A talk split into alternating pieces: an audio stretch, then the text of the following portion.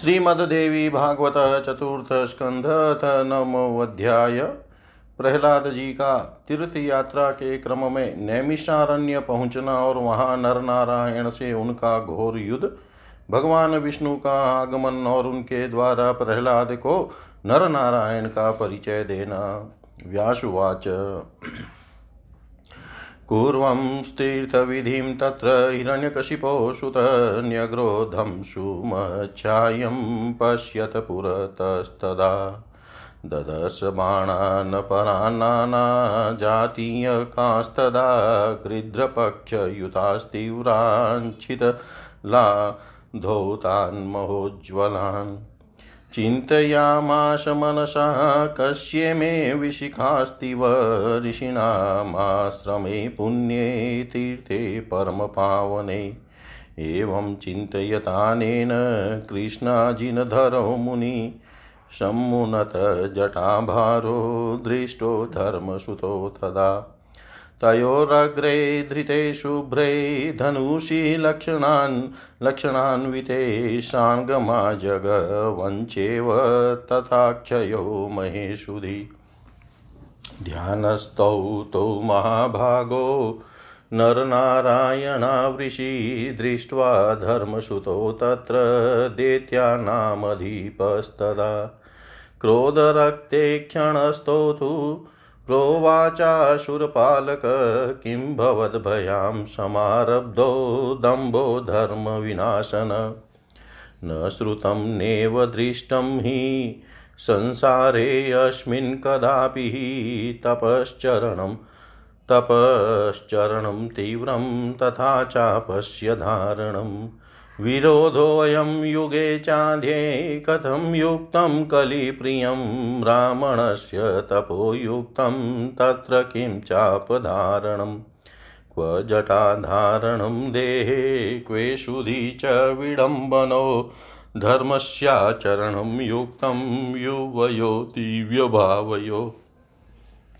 व्यासुवाच इति तस्य वचः श्रुत्वा नरप्रोवाच भारत काते चिन्तात्र दैत्येन्द्र वृथा तपसि चावयो सामर्थ्ये सति यत्कुर्यात् तत्सम्पद्येत तस्य हि आवाम कार्यद्वये मन्द समर्थो लोकविश्रुतो युधे तपसि सामर्थ्यं त्वं पुनः किं करिष्यसि गच्छ मार्गे यथा कामं कस्मादत्र विकत्तसे ब्रह्मतेजो दुराराध्यं न त्वं वेद विमोहित विप्रचर्चा न कर्तव्या प्राणिभिः सुखमीप्सुभिः। प्रहलाद उवाच तापसो मंदबुद्धिस्थो मृषावाम गर्वमोहितो मयि तिष्ठति दैत्येन्द्रे धर्मसेतु प्रवर्तके न युक्तमेतत्तीर्थेऽस्मिन् धर्माचरणं पुनः का शक्तिस्तव युधे अस्ति दर्शयाद्य तपोधन। व्यासुवाच तदाकर्ण्य वचस्तस्य नरस्तं प्रत्युवाच युध्ययस्वाद्य मया सार्धं यदि ते मतिरीदृशि अद्य ते स्फोटयिष्यामि मूर्धानमसुराधम युधे श्रद्धा न ते पश्चाद् भविष्यति कदाचन। व्यासुवाच तन्निशम्य वचस्तस्य दैत्येन्द्र कुपितस्तदा प्रहलादो बलवानत्र प्रतिज्ञामारुरोह स येन केनाप्युपायेन जेष्यामि तावुभावपि नरनारायणो दान्ता वृषितपि समन्वितो। व्यास उवाचैत्युक्त्वा वचनं दैत्य प्रतिगृहं शरासनम् आकृष्य तरसा चापं ज्याशब्दं च चकार नरोऽपि धनुराधाय शरास्तीव्राञ्छित्वा सितान् मुमोच बहुश क्रोधात् प्रहलादो परिपार्थिव तान् दैत्यराजस्तपनीय पुंकैः शिश्चेद बाणैस्तरसा समेत्य समीक्षय छिन्नाश्च नरः स्वसृष्टान्नन्यान् मुमोचाशुरुषान् वीतो वै दैत्याधिपस्तानपि तीव्रवेगे चित्वा जघानो रसितं मुनीन्द्रम् नरोपीतं पंचभिराशुगैश्च क्रुधोऽनैदैत्य पतिं बाहुदेशे सेन्द्रासुरास्तत्र तयोर्हि युधं दृष्टुं विमाने गगनस्थिताश्च नरस्य वीर्यं युधि संस्थितस्य ते तुष्टुदैत्य पतेश्च भूय ववर्ष दैत्याधिपात चापशिलीमुखानम्बुधरो यथाप आदाय सार्घं धनुरप्रमेयं मुमोच बाणाञ्चितहेम पुंखान् बभूव युद्धं तुमुलं तयोस्तु जयेशिनो पार्थिव देवदैत्ययो ववसुराकाशपथे स्थितास्ते पुष्पाणि दिव्यानि प्रहष्टचिता चुकोपदैत्याधिपति हरोष मुमोच बाणान् अतितीव्रवेगाञ्चिचेदतान् धर्मसुतः सुतीक्ष्णैर्धनुर्विमुक्तैः विषकैस्तदाशु ततो नारायणं बाणे प्रह्लादचातिकर्षिते ववस सुस्थितं वीरं धर्मपुत्रं सनातनं नारायणोऽपि तं वै गानमुक्ते बाणै शिलाशिते तूतो दातीव पुरतो दैत्यनामधीपं स्थितं सनिपातोऽम्बरे तत्र दिदृक्षूणां बभूव देवानां दानवानां च कुर्वतां जयघोषणम् उभयो शरवर्षेण क्षादिते गगने तदा दिवापि रात्रिसदृशं बभूवतिमिरं महत ऊचुः परस्परं देवा दैत्याश्चातीव विस्मिता अदृष्टपूर्वं युधं वै वर्तते अद्य सुदारुणं देवर्षयो अथ गन्धर्वा यक्ष किन्नरपन्नगा विद्याधराश्चारणाश्च विस्मयं परमं ययु नारदपर्वतश्चेव प्रेक्षणार्थं स्थितो मुनि नारदपर्वतं प्राह नेदृशं चाभवत्पुरा तारकासुरयुद्धं च तथावृतासुरस्य च मधुकैटभयोर्युद्धं हरिणा चेदृशं कृतं प्रह्लाद प्रबलशूरो यस्मान्नारायणेन च करोति सदृशं युद्धं सिद्धेनाद्भुतकर्मणा व्यास उवाच दिने दिने तथा रात्रौ कृत्वा कृत्वा पुनः पुनः चक्रतु परमं युद्धं तौ तदा दैत्यतापसो नारायणस्तु चिच्छेद प्रह्लादस्य शरासनं तरसेकेन बाणेन स चान्य धनुराददे नारायणस्तु तरसा मुक्त्वान्यञ्च शिलीमुखम् तदेव मध्यतश्चापं चिच्छेद लघुहस्तक छिनं छिनं पुनर्दैत्यो धनुरत्यत्समाददे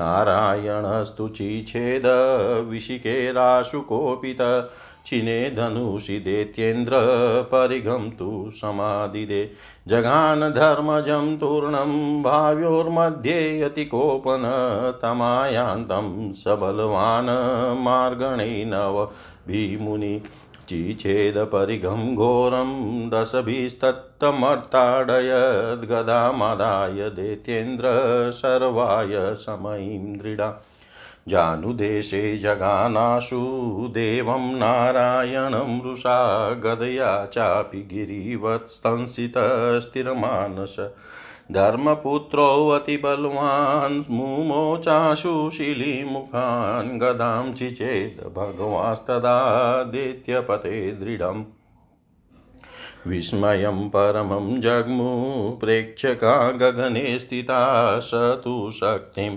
समादाय प्रह्लादः परवीरः चिक्षेपतरसा क्रुधो बला नारायणो रसी तं पतन्तीं संवीक्ष्य माणेनेकेन लीलया सप्तधा कृतवानाशु सप्तभिस्तं जगानः दिव्यवशशतं चेव तद्युध्यं परमं तयो जातं विस्मयदं राजन् सर्वेषां तत्र चाश्रमे तदा जगाम तरसा पितवासाश्चतुर्भुज प्रह्लादस्याश्रमं तत्र जगाम च गदाधर चतुर्भुजो रमाकान्तो रथाङ्गधर पद्मभृः दृष्ट्वा तमागतं तत्र हिरण्यकशिपोसुत प्रणम्य परया भक्त्या प्राञ्जलि प्रत्युवाच।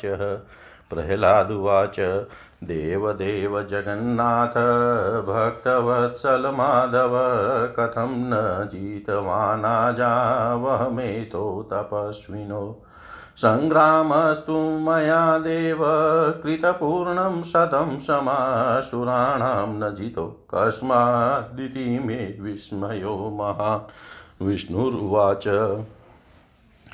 सिद्धा विमो मदंसौ च विस्मय कोऽत्र मारिष तापसो न जितात्मानो नरनारायणो जितो गच्छ त्वं वितलं राजन् कुरु भक्तिं ममाचलाम्। नाभ्यां कुरु विरोधं त्वं तापसाभ्यां महामते। व्यासुवाच इत्या ज्ञप्तो दैत्यराजो निरयया वसुरैषः नरनारायणो भूयस्तपोयुक्तो बभूवतु। नरनारायणो भूयस्तपोयुक्तो बभूवतु। व्यास जी बोले, हे राजन, इस प्रकार तीर्थ के कृत्य संपन्न करते हुए हिरण्यकशिपु पुत्र प्रह्लाद को अपने समक्ष एक विशाल छाया संपन्न वटवृक्ष दिखाई पड़ा। वहां पर प्रह्लाद ने गिद्धों के पंखों से सुसज्जित नुकीले तथा शीला पर घर्षित करके अत्यंत दीप्त एवं उज्ज्वल बनाए गए अनेक प्रकार के बाण देखे। उन्हें देखकर प्रह्लाद ने मन में सोचा कि इस परम पवित्र तीर्थ में ऋषियों के पुण्यमय आश्रम में ये बाण किसके हैं। इस प्रकार चिंतन करते हुए प्रह्लाद ने कृष्ण मृग चर्म धारण किए हुए तथा सिर पर विशाल जटाओं से सुशोभित धर्मपुत्र नर नारायण मुनियों को देखा। उनके आगे धनुर्वेदोक्त लक्षणों से संपन्न चमकीले सांग तथा आजगव नामक दो धनुष तथा दो अक्षय तरकस रखे हुए थे। उन महाभाग धर्मपुत्र नर नारायण ऋषियों को उस समय ध्यानावस्थित देख कर क्रोध से लाल आंखें किए हुए दैत्याधिपति असुर रक्षक प्रह्लाद ने उनसे कहा, आप दोनों ने धर्म को नष्ट करने वाला यह कैसा पाखंड कर रखा है। इस प्रकार की घोर तपस्या तथा धनुष धारण करना ऐसा तो इस संसार में न कभी सुना गया और न देखा ही गया। ये तो परस्पर विरोधी स्थितियां हैं। कलयुग के लिए प्रिय यह विरोध भाव भला सत्य युग में किस प्रकार उचित है। ब्राह्मण के लिए तो तपश्चरण ही उचित है, उन्हें धनुष धारण करने की क्या आवश्यकता है। कहाँ तो मस्तक पर जटा धारण करना और कहाँ यह तर्कस रखना। ये दोनों बातें आडंबर मात्र हैं। दिव्य भावना वाले आप दोनों के लिए धर्म का आचरण ही उचित है। व्यास जी बोले, हे भारत, प्रह्लाद का यह वचन सुनकर मुनिवर नर ने कहा, हे दैत्येंद्र, हम दोनों की तपस्या के विषय में आप यह व्यर्थ चिंता क्यों कर रहे हैं। सामर्थ्य संपन्न हो जाने पर व्यक्ति जो कुछ करता है उसका वह सब कुछ पूर्ण हो जाता है। एक मंद बुद्धि हम इन दोनों प्रकार के कार्यों को एक साथ करने में समर्थ हैं। इसके लिए इस हम लोक में प्रसिद्ध हैं। युद्ध तथा तपस्या दोनों में हम समान रूप से समर्थ हैं। फिर इस विषय में आप पूछ कर क्या करेंगे। आप इच्छा अनुसार अपने रास्ते चले जाइए। यहाँ व्यर्थ की बातें क्यों कर रहे हैं। मोहग्रस्त होने के कारण आप अत्यंत कठिनता से प्राप्त किए जाने वाले ब्रह्म तेज को नहीं जानते।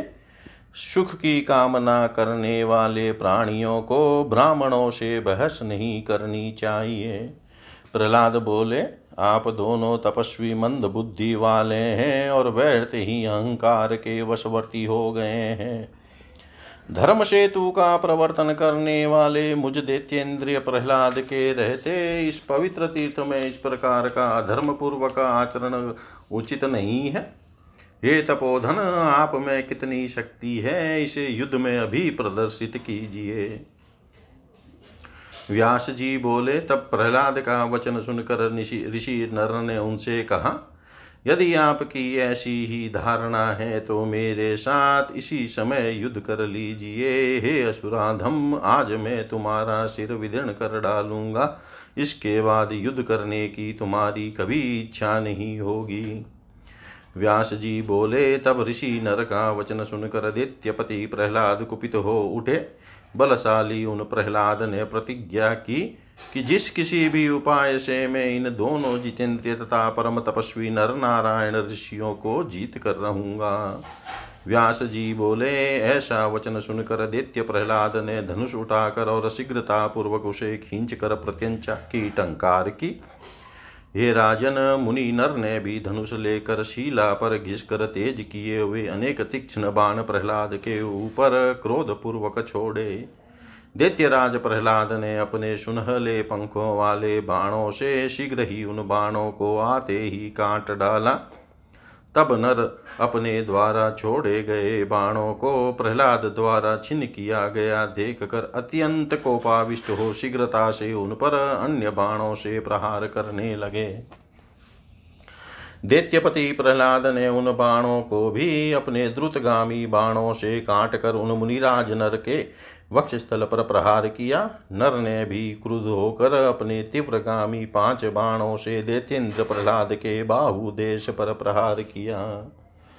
इंद्र सहित सभी देवगण इन दोनों का युद्ध देखने के लिए विमानों में बैठकर आकाश मंडल में स्थित हो गए।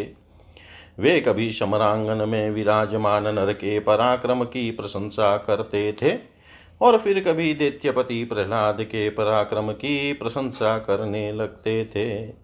धनुष धारण किए वे दैत्यराज प्रहलाद इस प्रकार बाणों की वर्षा कर रहे थे मानो मेघ जल बरसा रहे हो। ऋषि नर भी अपना अप्रतिम सांग धनुष लेकर तीक्ष्ण तथा सुनहले पंख वाले बाण छोड़ रहे थे। हे राजन, इस प्रकार एक दूसरे को जीतने के इच्छुक उन ऋषि नर तथा दैत्यराज प्रहलाद के बीच भीषण युद्ध होने लगा। आकाश मार्ग में स्थित वे देवता गण प्रसन्नचित होकर उनके ऊपर दिव्य पुष्पों की वर्षा कर रहे थे। अचानक प्रहलाद कुपित हो उठे और उन्होंने अति तीव्रगामी बाण ऋषि नारायण पर छोड़े। धर्मपुत्र नारायण ने शीघ्र ही उन बाणों को अपने धनुष से छोड़े गए अत्यंत तीक्ष्ण बाणों से खंड खंड कर डाला। दैत्यराज प्रहलाद समरांगन में डटकर खड़े अतीव पराक्रमी तथा सनातन धर्मपुत्र नारायण पर अपने अति तीक्ष्ण बाण बरसाने लगे। नारायण ने भी शान पर चढ़ाकर तेज किए गए अपने वेगपूर्ण छोड़े गए बाणों के द्वारा सम्मुख खड़े दैत्यपति प्रहलाद को अत्यंत भीषण चोट पहुंचाई। उस युद्ध का अवलोकन करने के इच्छुक देवताओं तथा दैत्यों का एक विशाल समूह अपने अपने पक्ष का जय घोष करते हुए आकाश में एकत्र हो गए। दोनों पक्षों की बाण वर्षा से आकाश के आच्छादित हो जाने पर उस समय इतना घना अंधकार हो गया कि दिन भी रात के समान प्रतीत होने लगा। इससे अति आश्चर्यचकित होकर देवता तथा दैत्य परस्पर कहने लगे कि यह अत्यंत भयावह संग्राम हो रहा है, ऐसा भीषण युद्ध तो पहले कभी नहीं देखा गया। बड़े बड़े देवर्षि गंधर्व यक्ष किन्नर नाग विद्याधर तथा चारणगण इस युद्ध को देख कर अत्यंत विस्मय में पड़ गए। उस युद्ध का अवलोकन करने के लिए मुनि नारद तथा पर्वत भी आए हुए थे। नारद मुनि ने पर्वत से कहा, ऐसा घोर संग्राम पहले नहीं हुआ था। तारकासुर युद्ध, वृत्रासुर युद्ध का युद्ध, यहाँ तक कि मधुकेटभ का युद्ध भी वैसा नहीं हुआ था जैसा कि इस समय नारायण के द्वारा किया गया। प्रहलाद अत्यंत वीर हैं जो कि वे अद्भुत कर्म वाले सिद्धि संपन्न नारायण के साथ यह बराबरी का युद्ध कर रहे हैं। व्यास जी बोले, इस प्रकार प्रतिदिन तथा प्रति रात्रि बार बार युद्ध करते हुए वे दोनों दैत्य तथा तपस्वी घोर संग्राम में तत्पर रहे। नारायण ने एक बाण से प्रहलाद का धनुष काट दिया। तब प्रहलाद ने तत्काल दूसरा धनुष ले लिया। नारायण ने हस्त कौशल दिखाते हुए पुनः बड़ी शीघ्रता से दूसरा बाण चलाकर उस धनुष को भी बीचों बीच से काट डाला। इस प्रकार नारायण बार बार धनुष काटते जाते थे और प्रहलाद दूसरा धनुष लेते जाते थे। अंत में नारायण ने कुपित होकर अपने बाणों से उसके धनुष को शीघ्रता से पुनः काट दिया। उस धनुष के भी कट जाने पर दैत्यराज प्रहलाद ने अपना परिघ उठा लिया और अत्यंत क्रोधित होकर बड़ी फूर्ति से धर्मपुत्र नारायण की भुजाओं पर प्रहार किया। प्रतापी नारायण ने अपनी ओर आते हुए उस परिघ को 9 बाणों से काट दिया और 10 बाणों से प्रहलाद पर चोट की। तत्पश्चात दैत्येंद्र प्रहलाद ने पूर्णतः लोहमयी सुदृढ़ गदा उठाकर क्रोधपूर्वक नारायण मुनि की जांग पर शीघ्रता पूर्वक प्रहार किया। उस गदा प्रहार से भी धर्मपुत्र नारायण पर्वत की भांति अविचल भाव से स्थिरचित होकर खड़े रहे। तदनंतर परम पराक्रमी भगवान नारायण ने बड़ी तेजी से अनेक बाण छोड़े और दैत्यपति प्रहलाद की सुदृढ़ गदा को खंड खंड कर दिया। आकाश में स्थित होकर युद्ध देखने वाले बड़े आश्चर्य में पड़ गए। तत्पश्चात शत्रुओं का दमन करने वाले प्रहलाद ने शक्ति उठाकर कुपित हो बलपूर्वक बड़ी तेजी से नारायण के वक्षस्थल पर प्रहार किया। तब सामने आती हुई उस शक्ति को देखकर नारायण ने एक ही बाण से बड़ी आसानी से उसके 7 खंड कर दिए और 7 ही 7 बाणों से प्रहलाद पर प्रहार किया। हे राजन, इस प्रकार सबको विस्मित कर देने वाला वह युद्ध 100 दिव्य वर्षों तक चलता रहा। तदनंतर 4 भुजाओं से शोभा पाने वाले पीताम्बरधारी भगवान विष्णु शीघ्रता पूर्वक उस आश्रम में आ गए। तत्पश्चात हाथों में शंख चक्र गदा और पद्म धारण करने वाले वे चतुर्भुज लक्ष्मीपति विष्णु प्रहलाद के आश्रम पर पहुँचे। वहाँ उन्हें आए हुए देखकर हिरण्यकशिपु पुत्र प्रहलाद बड़ी श्रद्धा के साथ उन्हें प्रणाम करके हाथ जोड़कर कहने लगा। प्रहलाद बोले, हे देव देव, हे जगन्नाथ, हे भक्तवत्सल, हे माधव, मैं इन दोनों तपस्वियों को युद्ध में क्यों नहीं जीत सका। हे देव, मैंने देवताओं के पूरे 100 वर्ष तक इनके साथ युद्ध किया, फिर भी ये जीते न जा सके। मुझे यह महान आश्चर्य है। विष्णु बोले, हे आर्य, ये दोनों सिद्ध पुरुष हैं और मेरे अंश से आविर्भूत हैं, अतः इन्हें न जीत पाने में आश्चर्य कैसा। नर नारायण नाम से प्रसिद्ध इन जितात्मा तपस्वियों को तुम नहीं जीत सकते। अतः हे राजन, तुम अपने वितल लोक को चले जाओ और वहाँ मेरी अविचल भक्ति करो। हे महामते, तुम इन दोनों तपस्वियों से विरोध मत करो। व्यास जी बोले, भगवान विष्णु से ऐसी आज्ञा पाकर दैत्यपति प्रहलाद असुरों के साथ वहां से प्रस्थित हो गए। तदनंतर नर नारायण पुनः तपस्या में संलग्न हो गए। इति श्रीमद्देवी भागवते महापुराणे 18 सहस्रायां संहितायां 4th स्कन्धे प्रहलाद नारायण योर्युधे विष्णोरागमन वर्णम नाम नवमोऽध्याय। सर्वं श्रीशां सदाशिवार्पणमस्तु। ओं विष्णवे नमः। ओं विष्णवे नमः। ओं विष्णवे नमः। श्रीमद्देवी भागवतः 4th स्कन्धः 10मो अध्याय। राजा जनमेजय द्वारा प्रहलाद के साथ नर नारायण के युद्ध का कारण पूछना। व्यास जी द्वारा उत्तर में संसार के मूल कारण अहंकार का निरूपण करना तथा महर्षि भृगु द्वारा भगवान विष्णु को शाप देने की कथा।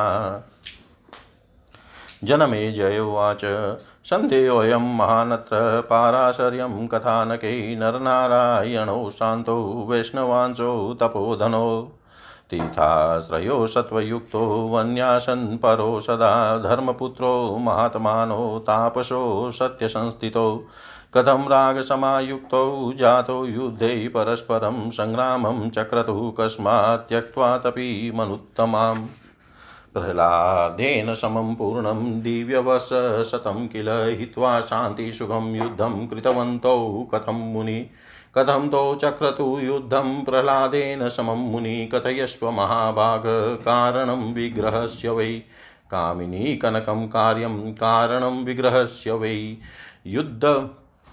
युद्धबुद्धिः कथं जाता तयोश्च तद्विरक्तयो तथाविधं तपस्तप्तं ताभ्यां च केन हेतुना मोहार्थं सुखभोगार्थं स्वर्गार्थं वा परं तपः कृतमत्युत्कटं ताभ्यां तपः सर्वफलप्रदं मुनिभ्यां शान्तचित्ताभ्यां प्राप्तं किं फलमद्भुतं तपसा पीडितो देहः संग्रामेण पुनः पुनः दिव्यवस शतं पूर्णं त्रमेण परिपीडितो न राज्यार्थे धने वापि न दारेषु ग्रहेषु च किमर्थं तु कृतं युद्धं ताभ्यां तेन महात्मना निरीह पुरुषकस्मात् प्रकुर्याद्युद्धमिदृशं दुःखदं सर्वथा देहे जानन् धर्मं सनातनं सुबुद्धिः सुखदानीह कर्माणि कुरुते सदा न दुःखदानि धर्मज्ञ स्थितिरेषा सनातनी धर्मपुत्रो हरेरंशो सर्वज्ञो सर्वभूषितो कृतवन्तो कथं युद्धं दुःखं धर्मविनाशकं त्यक्त्वा तपः समाधितं सुखारामं महत्फलं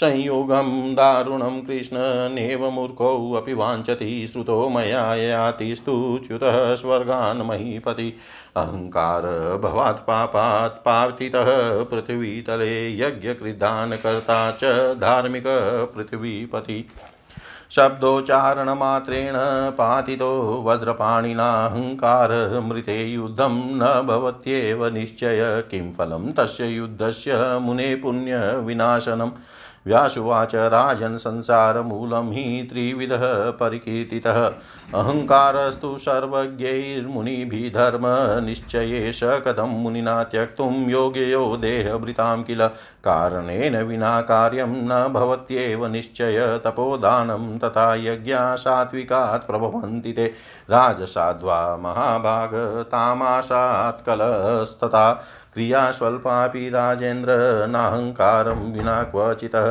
शुभावाप्यशुभावापि प्रभवत्यापि निश्चयहंकाराद् बन्धकारी नान्योऽस्ति जगति तले येनेदं रचितं विश्वं कथं तद्रहितं भवेत् ब्रह्मा रुद्रस्तथा विष्णुरहंकारयुतास्त्वमि अन्येषां चैव का वार्ता मुनीनां वसुधाधिपम् अहंकारावृतं विश्वं भ्रमतीदं चराचर पुनर्जन्मः पुनर्मृत्युः सर्वं कर्म वशानुगं देवतिर्यङ्गमनुष्याणां संसारे यस्मिन् महीपते रताङ्गवदः सर्वार्थं भ्रमणं सर्वदा स्मृतं विष्णोरप्यवताराणां संख्यां जानाति क पुमान् विततेय तस्मिंस्तु संसारे उत्तमाधमयोनिषु नारायणो हरिसाख्यान्मात्स्यं वपुरपुरुपाश्रितः कामटं शौकरं चैव नारसिंह च वामनं युगे युगे जगन्नाथो वासुदेवो जनार्दन अवतारान् संख्यातान् करोति विधियन्त्रितः वैवस्वते महाराज सप्तमे भगवान् हरि मन्वन्तरे अवतारान्वै चक्रे तान् शृणु तत्त्वतः भृगुशापान् महाराज विष्णुदेववरः प्रभु अवतारान् अनेकास्तु कृतवान् अखिलेश्वर राजोवाच सन्देहोऽयं महाभाग हृदये मम जायते भृगुणां भगवान् विष्णु कथं सप्त पितामह हरिणा च मुनेस्तस्य विप्रियं किं कृतं मुने यद्रोषात् भृगुणा सप्तो विष्णुदेव नमस्कृतः व्यासुवाच शृणु राजन् प्रवक्ष्यामि भृगो शापस्य कारणम् पुरा कश्यपदायादो हिरण्यकशिपु नृपः यदा तदा सुरे सार्धं कृतं संख्यं परस्परं कृते संख्यै जगत्सर्वं व्याकुलं समजायत अते तस्मिन् नृपे राजा प्रहलाद समजायत देवान् च पीडयामास प्रहलाद शत्रुकर्षण संग्रामो हि अभवद घोर शक्र प्रहलादयोस्तदा पूर्णं वर्षशतं राजन् लोकविस्मय कारकं देवैर्युधं कृतं चोग्रं प्रहलादस्तु पराजितः निर्वेदं परमं प्राप्तो ज्ञात्वा धर्मं सनातनं विरोचन सुतः सुतं राजे प्रतिष्ठाप्य बलिं नृपः जगामश तपस्तप्तुं पर्वते गन्धमादने प्राप्य राज्यं बलि श्रीमान् सुरेर् वैरं चकारः यतः परस्परं युद्धं जातं परमदारुणं ततः सुरैर्जिता दैत्या इन्द्रेणामिततेजसा विष्णुना च सहायेन राज्यभ्रष्टः कृता नृपः ततः पराजिता दैत्या काव्यस्य शरणं गता किं त्वं न कुरुषे ब्रह्मणः साहाय्यं न प्रतापवान् तातुं न शक्नुमो हि अत्र प्रविशामो रसातलं यदि त्वं न सहायोषि त्रातुं मन्त्रविदुत्तमः व्यासुवाचैत्युक्तः सोऽब्रवीद्दैत्यान् काव्यकारुणिको मुनि यावेष्टधारिष्यामि तेजसा स्वेन भोवसुरा मन्त्रैस्ततोषधिभिः च साहाय्यं वः सदैव हि करिष्यामि कृतोत्साहा भवन्तु विगतज्वरः व्यासुवाच ततस्ते निर्भया जाता दैत्या काव्यस्य संश्रयात् देवै श्रुतस्तु वृत्तान्तः सर्वैश्चार्मुखात् किल तत्र समन्त्रय ते देवा शक्रेण च परस्परं मन्त्रं चक्रुः सुसंविघ्नः काव्यमन्त्रप्रभावत योद्धुं गच्छामहे तूर्णं यावन चावयन्ति वे प्रसह्य हत्वा शिष्टास्तु पातालं प्रापयामहे दैत्याञ्जग जग्मुस्ततो देवा सरुष्टा शस्त्रपाणय जग्मुस्तान् विष्णुसहिता दानवान् हरिणोदिता वध्यमानास्तु ते दैत्याः संत्रस्ता भयपीडिता काव्यस्य शरणं जग्मुः रक्ष रक्षेति चाब्रुवन् तान् श्रुकः पीडितान् दृष्ट्वा देवै दैत्यान् महाबला याभैष्ठेति वचः प्राह मन्त्रौषधी बलद्विभु दृष्ट्वा काव्यं सुरा सर्वे त्यक्त्वा तान् प्रययौ किल जनमे जय बोले हे व्यास जी। इस कथानक में मुझे यह महान संशय हो रहा है कि जब वे नर नारायण शांत स्वभाव भगवान विष्णु के अंश स्वरूप तपक्यो ही अपना सर्वस्व मानने वाले तीर्थ में निवास करने वाले सत्वगुण संपन्न वन के फल मूल का सदा आहार करने वाले धर्मपुत्र महात्मा तपस्वी तथा सत्यनिष्ठ थे, तब वे युद्ध में परस्पर राग द्वेष से ग्रस्त कैसे हो गए और उन्होंने उत्कृष्ट तपस्या का त्याग करके संग्राम क्यों किया। उन दोनों मुनियों ने शांति सुख का त्याग करके प्रहलाद के साथ पूरे 100 दिव्य वर्षों तक युद्ध किस लिए किया। उन दोनों मुनियों ने प्रहलाद के साथ वह संग्राम क्यों किया। हे महाभाग, आप मुझे उस युद्ध का कारण बताइए। स्त्री धन तथा कोई कार्य विशेष ही प्राय युद्ध के कारण होते हैं। उन विरक्त मुनियों को युद्ध का विचार क्यों उत्पन्न हुआ। हे परंतपः, उन्होंने उस प्रकार का तप किसी को प्रसन्न करने के लिए, सुख भोग के लिए अथवा स्वर्ग के लिए किस उद्देश्य से किया था। शांत चित्त वाले उन मुनियों ने समस्त फल प्रदान करने वाला कठोर तप तो किया था, किंतु उन्होंने कौन सा अद्भुत फल प्राप्त किया। उन्होंने तपस्या से शरीर को कष्ट दिया और पूरे 100 दिव्य वर्षों तक बार बार संग्राम करके परिश्रम के द्वारा अपने को संतप्त किया। उन मुनियों ने न राज्य के लिए, न धन के लिए, न स्त्री के लिए और न तो गृह के लिए ही यह युद्ध किया, तो फिर उन्होंने महात्मा प्रहलाद के साथ किस लिए युद्ध किया। युद्ध शरीर के लिए कष्टदायक होता है, इस सनातन बात को जानते हुए कोई तृष्णा रहित पुरुष आखिर ऐसा युद्ध किस लिए करेगा। हे धर्मज्ञ, उत्तम बुद्धि वाला मनुष्य इस लोक में सदा सुखदायी कर्म ही करता है, दुखप्रद कर्म नहीं। यह सनातन सिद्धांत है। तब धर्मपुत्र भगवान विष्णु के अंश स्वरूप सर्वज्ञ तथा सभी गुणों से विभूषित उन मुनियों ने वह दुखदायक तथा धर्म विनाशक युद्ध क्यों किया। हे व्यास जी, कोई मूर्ख भी अच्छी प्रकार आचरित सुख तथा आनंद देने वाले और महाफलदायी तप का त्याग करके दारुण युद्ध करना नहीं चाहता। मैंने सुना है कि राजा ये आति स्वर्ग से च्युत हो गए थे, अहंकार जन्य पाप के कारण वे पृथ्वी तल पर गिरा दिए गए थे। वे यज्ञकर्ता, दानी और धर्मनिष्ठ थे, किंतु केवल थोड़े से अहंकार भरे शब्दों का उच्चारण करने के कारण वज्रपाणी इंद्र ने उन्हें स्वर्ग से पृथ्वी पर गिरा दिया था। यह निश्चित है कि बिना अहंकार के युद्ध हो ही नहीं सकता। अंततः मुनि को उस युद्ध का क्या फल मिला, उससे तो केवल उनका पुण्य ही नष्ट हुआ। व्यास जी बोले, हे राजन, धर्म का निर्णय करते समय सर्वज्ञ मुनियों ने अहंकार को ही संसार का मूल कारण कहा है और इसे सत्वादि भेद से 3 प्रकार का बतलाया है। ऐसी स्थिति में शरीरधारी होकर मुनि नारायण उस अहंकार का त्याग करने में कैसे समर्थ हो सकते थे। यह निश्चित है कि बिना कारण के कार्य नहीं होता। तपदान तथा यज्ञ सात्विक अहंकार से होते हैं। ये महाभाग, राजस और तामस अहंकार से कलह उत्पन्न होता है। हे राजेंद्र, यह निश्चय है कि छोटी सी भी क्रिया, चाहे वह शुभ हो अथवा अशुभ, बिना अहंकार के कभी नहीं हो सकती। जगत में अहंकार से भड़कर बंधन में डालने वाला दूसरा कोई पदार्थ नहीं है। अतः जिस अहंकार से ही यह विश्व निर्मित है, उसके बिना यह संसार कैसे रह सकता है।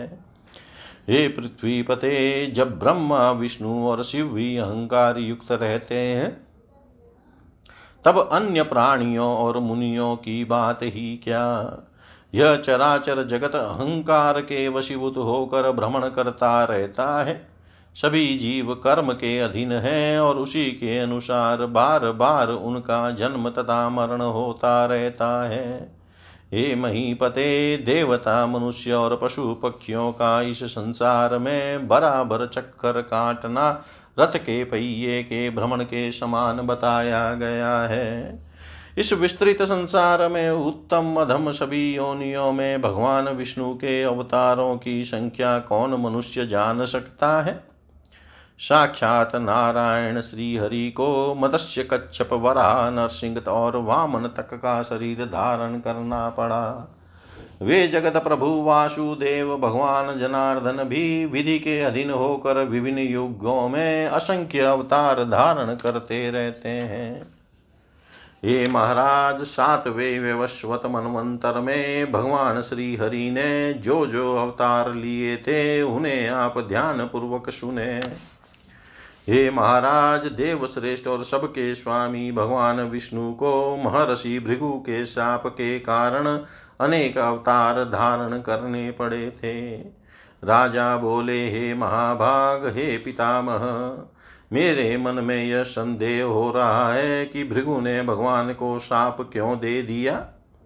हे मुने, भगवान विष्णु ने उन भृगु मुनि का कौन सा प्रिय कार्य कर दिया था, जिससे रुष्ट होकर महर्षि भृगु ने सभी देवताओं द्वारा नमस्कार किए जाने वाले भगवान विष्णु को शाप दे दिया। व्यास जी बोले, हे राजन, सुनिए, मैं आपको भृगु के शाप का कारण बताता हूँ। पूर्व काल में कश्यप तनय हिरण्यकशिपु नामक एक राजा था। उस समय जब भी वह देवताओं के साथ परस्पर संघर्ष करने लगता था, तब युद्ध आरंभ हो जाने पर सारा संसार व्याकुल हो उठता था। बाद में हिरण्यकशिपु का वध हो जाने पर प्रहलाद राजा बने। शत्रुओं को कष्ट पहुंचाने वाले वे प्रहलाद भी देवताओं को पीड़ित करने लगे। अतः इंद्र और प्रहलाद में भयानक संग्राम आरंभ हो गया। ये राजन, पूरे 100 वर्षों तक देवताओं ने लोगों को अचंभे में डाल देने वाला भीषण युद्ध किया और प्रहलाद को पराजित कर दिया। हे राजन, तब शाश्वत धर्म को समझकर वे महान विरक्ति को प्राप्त हुए और विरोचन पुत्र बलि को राज्य पर प्रतिष्ठित करके तप करने के लिए गंधमादन पर्वत पर चले गए। राज्य प्राप्त करके ही ऐश्वर्यशाली राजा बलि ने देवताओं से शत्रुता कर ली, जिससे देवताओं और दैत्यों में पुनः परस्पर अत्यंत भीषण युद्ध होने लगा। उसमें देवताओं तथा अमित तेजस्वी इंद्र ने दैत्यों को जीत लिया। ये राजन, उस समय इंद्र के सहायक बनकर भगवान विष्णु ने दैत्यों को राज्य से च्युत कर दिया।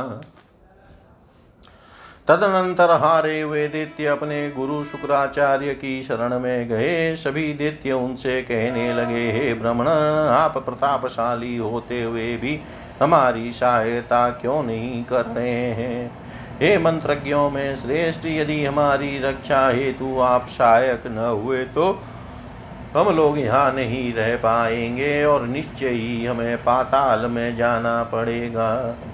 व्यास जी बोले, दैत्यों के ऐसा कहने पर दयालु शुक्राचार्य मुनि ने उनसे कहा, हे असुरों, डरो मत, मैं अपने तेज से तुम लोगों को धरातल पर स्थापित करूँगा और मंत्र तथा औषधियों से सर्वदा तुम लोगों की सहायता करूँगा। तुम लोग चिंता मुक्त होकर उत्साह बनाए रखो। व्यास जी बोले, इस प्रकार शुक्राचार्य का आश्रय पाकर वे दैत्य निर्भय हो गए। उधर देवताओं ने गुप्तचरों से यह समाचार सुन लिया। तत्पश्चात शुक्राचार्य के मंत्र के प्रभाव को समझकर अत्यंत घबराए हुए देवताओं ने इंद्र के साथ परस्पर मंत्रणा करके यह योजना बनाई कि जब तक शुक्राचार्य के मंत्र के प्रभाव से दैत्य हमें राज्यच्युत करे, उसके पहले ही हम लोग युद्ध करने के लिए शीघ्रतापूर्वक प्रस्थान कर दें और बलपूर्वक उनका वध करके बचे हुए दैत्यों को पाताल भेज दें। तदनंतर अत्यधिक रोष में भरे देवताओं ने हाथों में शस्त्र धारण कर दैत्यों पर चढ़ाई कर दी। इंद्र की प्रेरणा से भगवान विष्णु सहित सभी देवता उन पर टूट पड़े। तब देवताओं के द्वारा मारे जा रहे वे दैत्य आतंकित तथा भयभीत होकर शुक्राचार्य की शरण में गए और रक्षा कीजिए, रक्षा कीजिए, ऐसा बार बार कहने लगे। देवताओं के द्वारा पीड़ित किए गए उन महाबली दैत्यों को देखकर मंत्र और औषधि के प्रभाव से शक्तिशाली बने शुक्राचार्य ने उनसे डरो मत ऐसा वचन कहा। तब शुक्राचार्य को देखते ही सभी देवता उन दैत्यों को छोड़कर चले गए। इति श्रीमद्देवी भागवते महापुराणे अष्टादशसहस्रायां संहितायां चतुर्थस्कन्धे भृगुशापकारणवर्णनं नाम दशमोऽध्याय। सर्वं श्रीशां सदाशिवार्पणम् अस्तु। ॐ विष्णवे नमः, ॐ विष्णवे नमः, ॐ विष्णवे नमः।